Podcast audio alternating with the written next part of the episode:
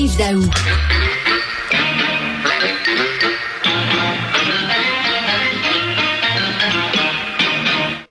les arpents verts, on se souvient Ah, tous de ça, les arpents verts. Euh, écoute, euh, ça va pas très bien dans le milieu agricole au Québec. Écoute, Richard, euh, tu sais, c'est quand même un secteur névralgique. Tu veux te promener en dehors de Montréal, puis tu te promènes dans les régions, tu sais, maraîchères comme euh, Huntingdon et Mingford, Saint-Hyacinthe, etc. Sais, le milieu agricole, c'est quelque chose qui est euh, très proche de, de, de, de notre économie. Et là, ce qu'on apprend d'un sondage qui a été dévoilé par l'UPA hier, auprès de, de 3600 membres de l'UPA, là, 30% d'entre eux n'arrivent même pas à générer le revenu pour compenser les dépenses. Puis là, l'inquiétude, c'est que la moitié des femmes québécoises sont prêts à la gorge par l'inflation. Puis un exploitant sur trois là, pourra disparaître. Là. Écoute, c'est c'est un signal d'alarme qui est lancé par les agriculteurs Ben ouais. matin. Et euh, puis là, le, le problème qu'ils vivent, eux autres, c'est que les intrants, là, tu sais, qui arrivent souvent, le blé, le prix du diesel, etc. Et écoute, c'est plus que 20 mais ils ne peuvent pas tout le temps refiler tout l'ensemble de la facture aux, euh, aux consommateurs parce qu'eux autres, probablement que les grands détaillants en épicerie, eux autres, ils disent, écoute, vous ne pouvez pas me refiler toutes les augmentations. Donc, eux autres sont obligés de subir tous ces intrants-là euh, qui ont augmenté pas mal plus que l'inflation. Ils me disaient que l'exploitation des coûts des intrants là, a augmenté de 27,9% comparativement à l'inflation alimentaire qui est de 11 Fait que, Mais- mais- quand mais- ces chiffres-là, Mais ce qui, Ça ce qui- arrive pas, là. ce qui est vraiment fâchant, par contre, c'est eux autres, là, qui, c'est eux autres qui sont au début de la chaîne. C'est eux autres qui font pousser, Christy, les, les légumes qu'on mange, puis euh, la, la viande qu'on mange. avec le- Et eux autres, tu sais, après ça, tout le monde passe dans la chaîne, les distributeurs, les détaillants, tout. Eux autres font de l'argent parce qu'on a vu là, les grandes chaînes d'épicerie, ils profitent de l'inflation pour s'en mettre plein les poches, mais eux autres, c'est eux qui produisent les Christy de produits que ces gens-là vendent, mais eux autres passent pas en caisse enregistreuse. Exactement. Puis là, le problème, c'est que beaucoup de grands détaillants là, qui ont reçu des demandes d'augmentation, ben, ils les refusent. Tu comprends-tu, les grands détaillants, parce qu'ils veulent pas les refiler aux consommateurs. Fait que là, tu te retrouves avec ceux qui sont au début de la chaîne, qui vont devoir subir les conséquences de tout ça. Puis ce qui est encore plus inquiétant, tu sais, on- quand on dit une, une mauvaise nouvelle n'arrive jamais seule, là. Écoute, il y a un sondage qui a été fait la semaine dernière, ben, un rapport plutôt, de la Banque royale du Canada, Boston Consulting Group, puis euh, l'Université Guelph, là, 40% des exploitants agricoles prendront leur retraite au cours de la prochaine décennie. fait que, en plus Hmm. d'avoir la situation financière difficile, les exploitants agricoles, là, il y en a 40% là-dedans qui vont devoir prendre leur, leur retraite. C'est quand même inquiétant pour notre filière agroalimentaire au Québec, euh, Richard, parce que là, on ne comptera pas juste sur les, les produits de Californie puis ailleurs euh, pour euh, se nourrir. là. Donc, euh, moi, je pense qu'il y a, c'est un, message clair de l'UPA puis d'autres qu'il faut être alerté à cette situation-là.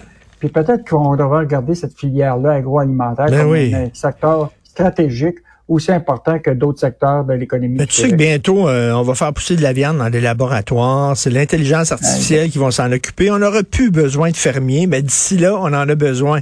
Euh, écoute, texte de Michel Gérard, méchant coup de poing. Le Québec se fait royalement planter par l'Ontario en matière d'emploi. Bon, ça, Richard, là, ça, c'est un enjeu majeur. On le sait très bien que pour le gouvernement Legault, de se comparer, tu compares-tu à l'Ontario, là, c'est comme autant au niveau de l'impôt, au niveau de la richesse collective, puis la question des emplois. Mais là, Michel a fait une analyse. Il a comparé, dans le fond, le mandat de quatre ans et mois de Ford et de Legault par rapport à l'emploi depuis 2018. Écoute, le Québec a créé 241 000 emplois, ce qui représente à peu près 17% de tous les emplois au Canada, alors qu'on a une population de 22% Mais tiens-toi bien, en Ontario, 640 000 emplois, c'est 46% de tous les emplois au Canada, mais leur population représente seulement 39% Donc, l'Ontario a créé trois fois plus d'emplois que le Québec en a créé. Journée, on en a créé un- une fois euh, à peu près élevé. Fait que la question qui se pose, c'est comment ça se fait que l'Ontario est capable de créer ces, autant d'emplois? Ben oui. C'est compliqué, Richard. La population, les travailleurs, là, le taux de, de population active de travailleurs augmente de façon sensible en Ontario, alors que nous, elle ba- ben, baisse pas, mais elle augmente pas aussi vite. Écoute, l'Ontario, là, depuis 2018, là, la croissance là, du, de la population, c'est 4 8,2% alors que le Québec, c'est 4,3 Écoute, leur population double. Tu comprends-tu? Depuis 2018? Fait que là, ils se retrouvent avec une manne de travailleurs ou de, de, gens qui sont capables d'occuper des postes qui, qui, qui, qui, qui, peuvent créer de la, de la, richesse. Puis, puis il y a des entreprises qui sont prêtes pour... Alors que nous autres, on se retrouve dans des situations où on a 260 000 postes vacants, euh, on manque de travailleurs. Euh, on fait, on fait pas, on fait plus d'enfants. On fait plus d'enfants. Beaucoup d'immigrants au Canada, on le sait, les immigrants ils ont des familles nombreuses. Hein? Et euh, nous mm. autres au Québec, les Québécois très serrés, euh, on fait pas d'enfants. Fait qu'on se retrouve justement avec, là je lis Michel Gérard, là, l'Ontario a créé 2,7 fois plus de jobs que le Québec sous François Legault. Hi, ça regarde très mal. Et plus, tu crées de jobs, plus tu crées de jobs, plus ton économie est florissante, plus ça attire les entreprises étrangères, plus tu crées de jobs, ça va vers le haut, c'est une ben, spirale vers le haut. Quand tu, quand tu penses que l'usine de, de batteries électriques s'est installée à Saint-Thomas, tu comprends ça, plutôt que Québec, au-delà de l'électricité, peut-être que aussi le fait qu'ils ont peut-être une manne capacité de travailleurs, tu comprends-tu, disponible plus que nous autres, là. En tout cas, c'est, écoute, ça, c'est un, enjeu important pour l'avenir. Comment on va créer des emplois payants au Québec? Là? Puis dans quel secteur? Puis, euh, puis tu vois, tous nos secteurs là, actuellement, regarde, dans la filière d'agroalimentaire, on a des problèmes. On a des problèmes avec notre filière de batterie électrique, où ce que là, on est en train de se faire euh, prendre des jobs des usines de, de batterie. Euh, donc, écoute, il y a une réflexion à faire où on va aller créer mmh. des jobs payants au Québec. Tu as raison. Et euh, d'ailleurs, euh, en parlant de, de, job, c'est qui l'homme le plus riche de la planète? C'est qui? C'est Elon Musk. C'est l'homme le plus riche de la planète. Veux-tu bien dire pourquoi au Québec, on subventionne Elon Musk? On lui a donné, là, c'est quoi? C'est la troisième subvention en moins d'un an à une de ces entreprises. C'est 136 millions de dollars qu'on donne Elon Musk. Euh, Elon Musk doit dire merci au gouvernement du Québec. En fait, l'idée, c'est que Richard, pour le moment, le gouvernement, tu sais, Legault s'est engagé à investir 1,3 milliard dans son opération haute vitesse là, pour brancher tous les Québécois en région qui ne pouvaient pas avoir accès à l'Internet.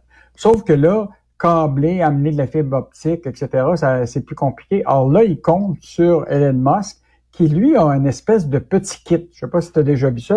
C'est une, euh, une espèce de coupole euh, ou une soucoupe là, satellite que tu te jettes. Ça t'offre une connexion de 100 mégabits sans limite de téléchargement. Puis là, c'est ces satellites de base à base orbite autour de la Terre qui permet d'avoir accès à ça. Puis là, ce qu'il fait, c'est qu'il te charge 140 dollars par mois pour le service résidentiel. Puis la coupole elle-même, elle te coûte 759 dollars pour le matériel. Or, comme c'est une solution qui nécessite pas d'investir de, de, dans, dans, les fils, tout ça, ben, le gouvernement a décidé d'aller vers cette option-là. Et donc aujourd'hui, avec juste avec cette subvention-là, il y a 10 000 personnes qui vont profiter de cette, de cette subvention-là, qui va leur permettre d'avoir accès à l'Internet. Euh, Puis ça, ça compte pas les 15 000 autres qui l'ont déjà reçu euh, précédemment.